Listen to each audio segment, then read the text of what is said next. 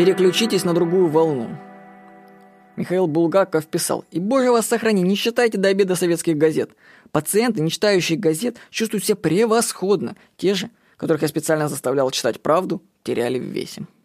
Вот вы слушаете радио в дороге.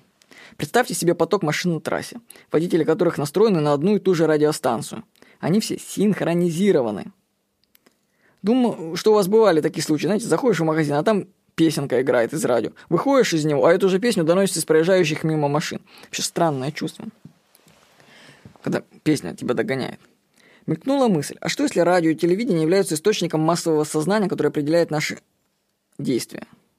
Уже не раз писал о том, что в России, как и в других странах, действует загадочная статистика. Я не устаю об этом повторять. Дело в том, что каждый год на дорогах нашей страны разбивается примерно одно и то же количество человек – а также одинаковое количество, одинаковое ключевой вопрос, э, слово. Число людей каждый год решает закончить жизнь самоубийством. В России это 60 тысяч человек в год, а с 20 лет уже миллион набегает. И это не случайность, товарищи, это закономерность. Вообще, если сейчас по тему рассуждать, подумайте. Вот 60 тысяч, там плюс-минус, ну, пару тысяч по статистике.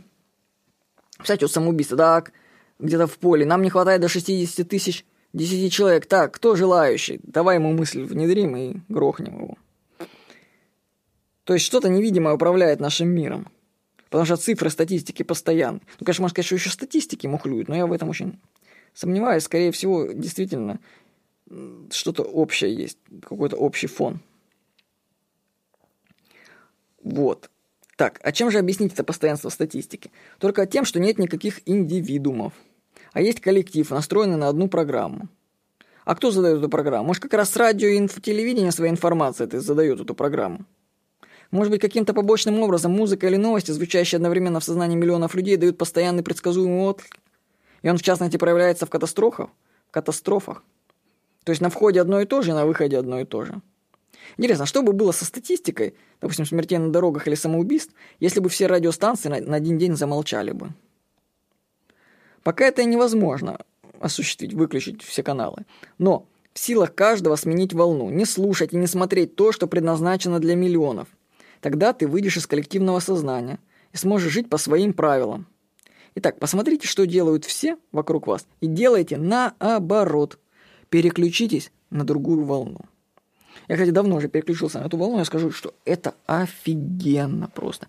Я бываю в таких потрясающих местах один, что я, ну, это я просто в шоке. Я просто, когда ты начинаешь жить против потока, ты начинаешь прям получать все самое лучшее, причем по самым низким ценам. Это удивительно, когда ты отключаешься от толпы. Так что посмотрите, что делают другие, и делайте наоборот. С вами был Владимир Никонов.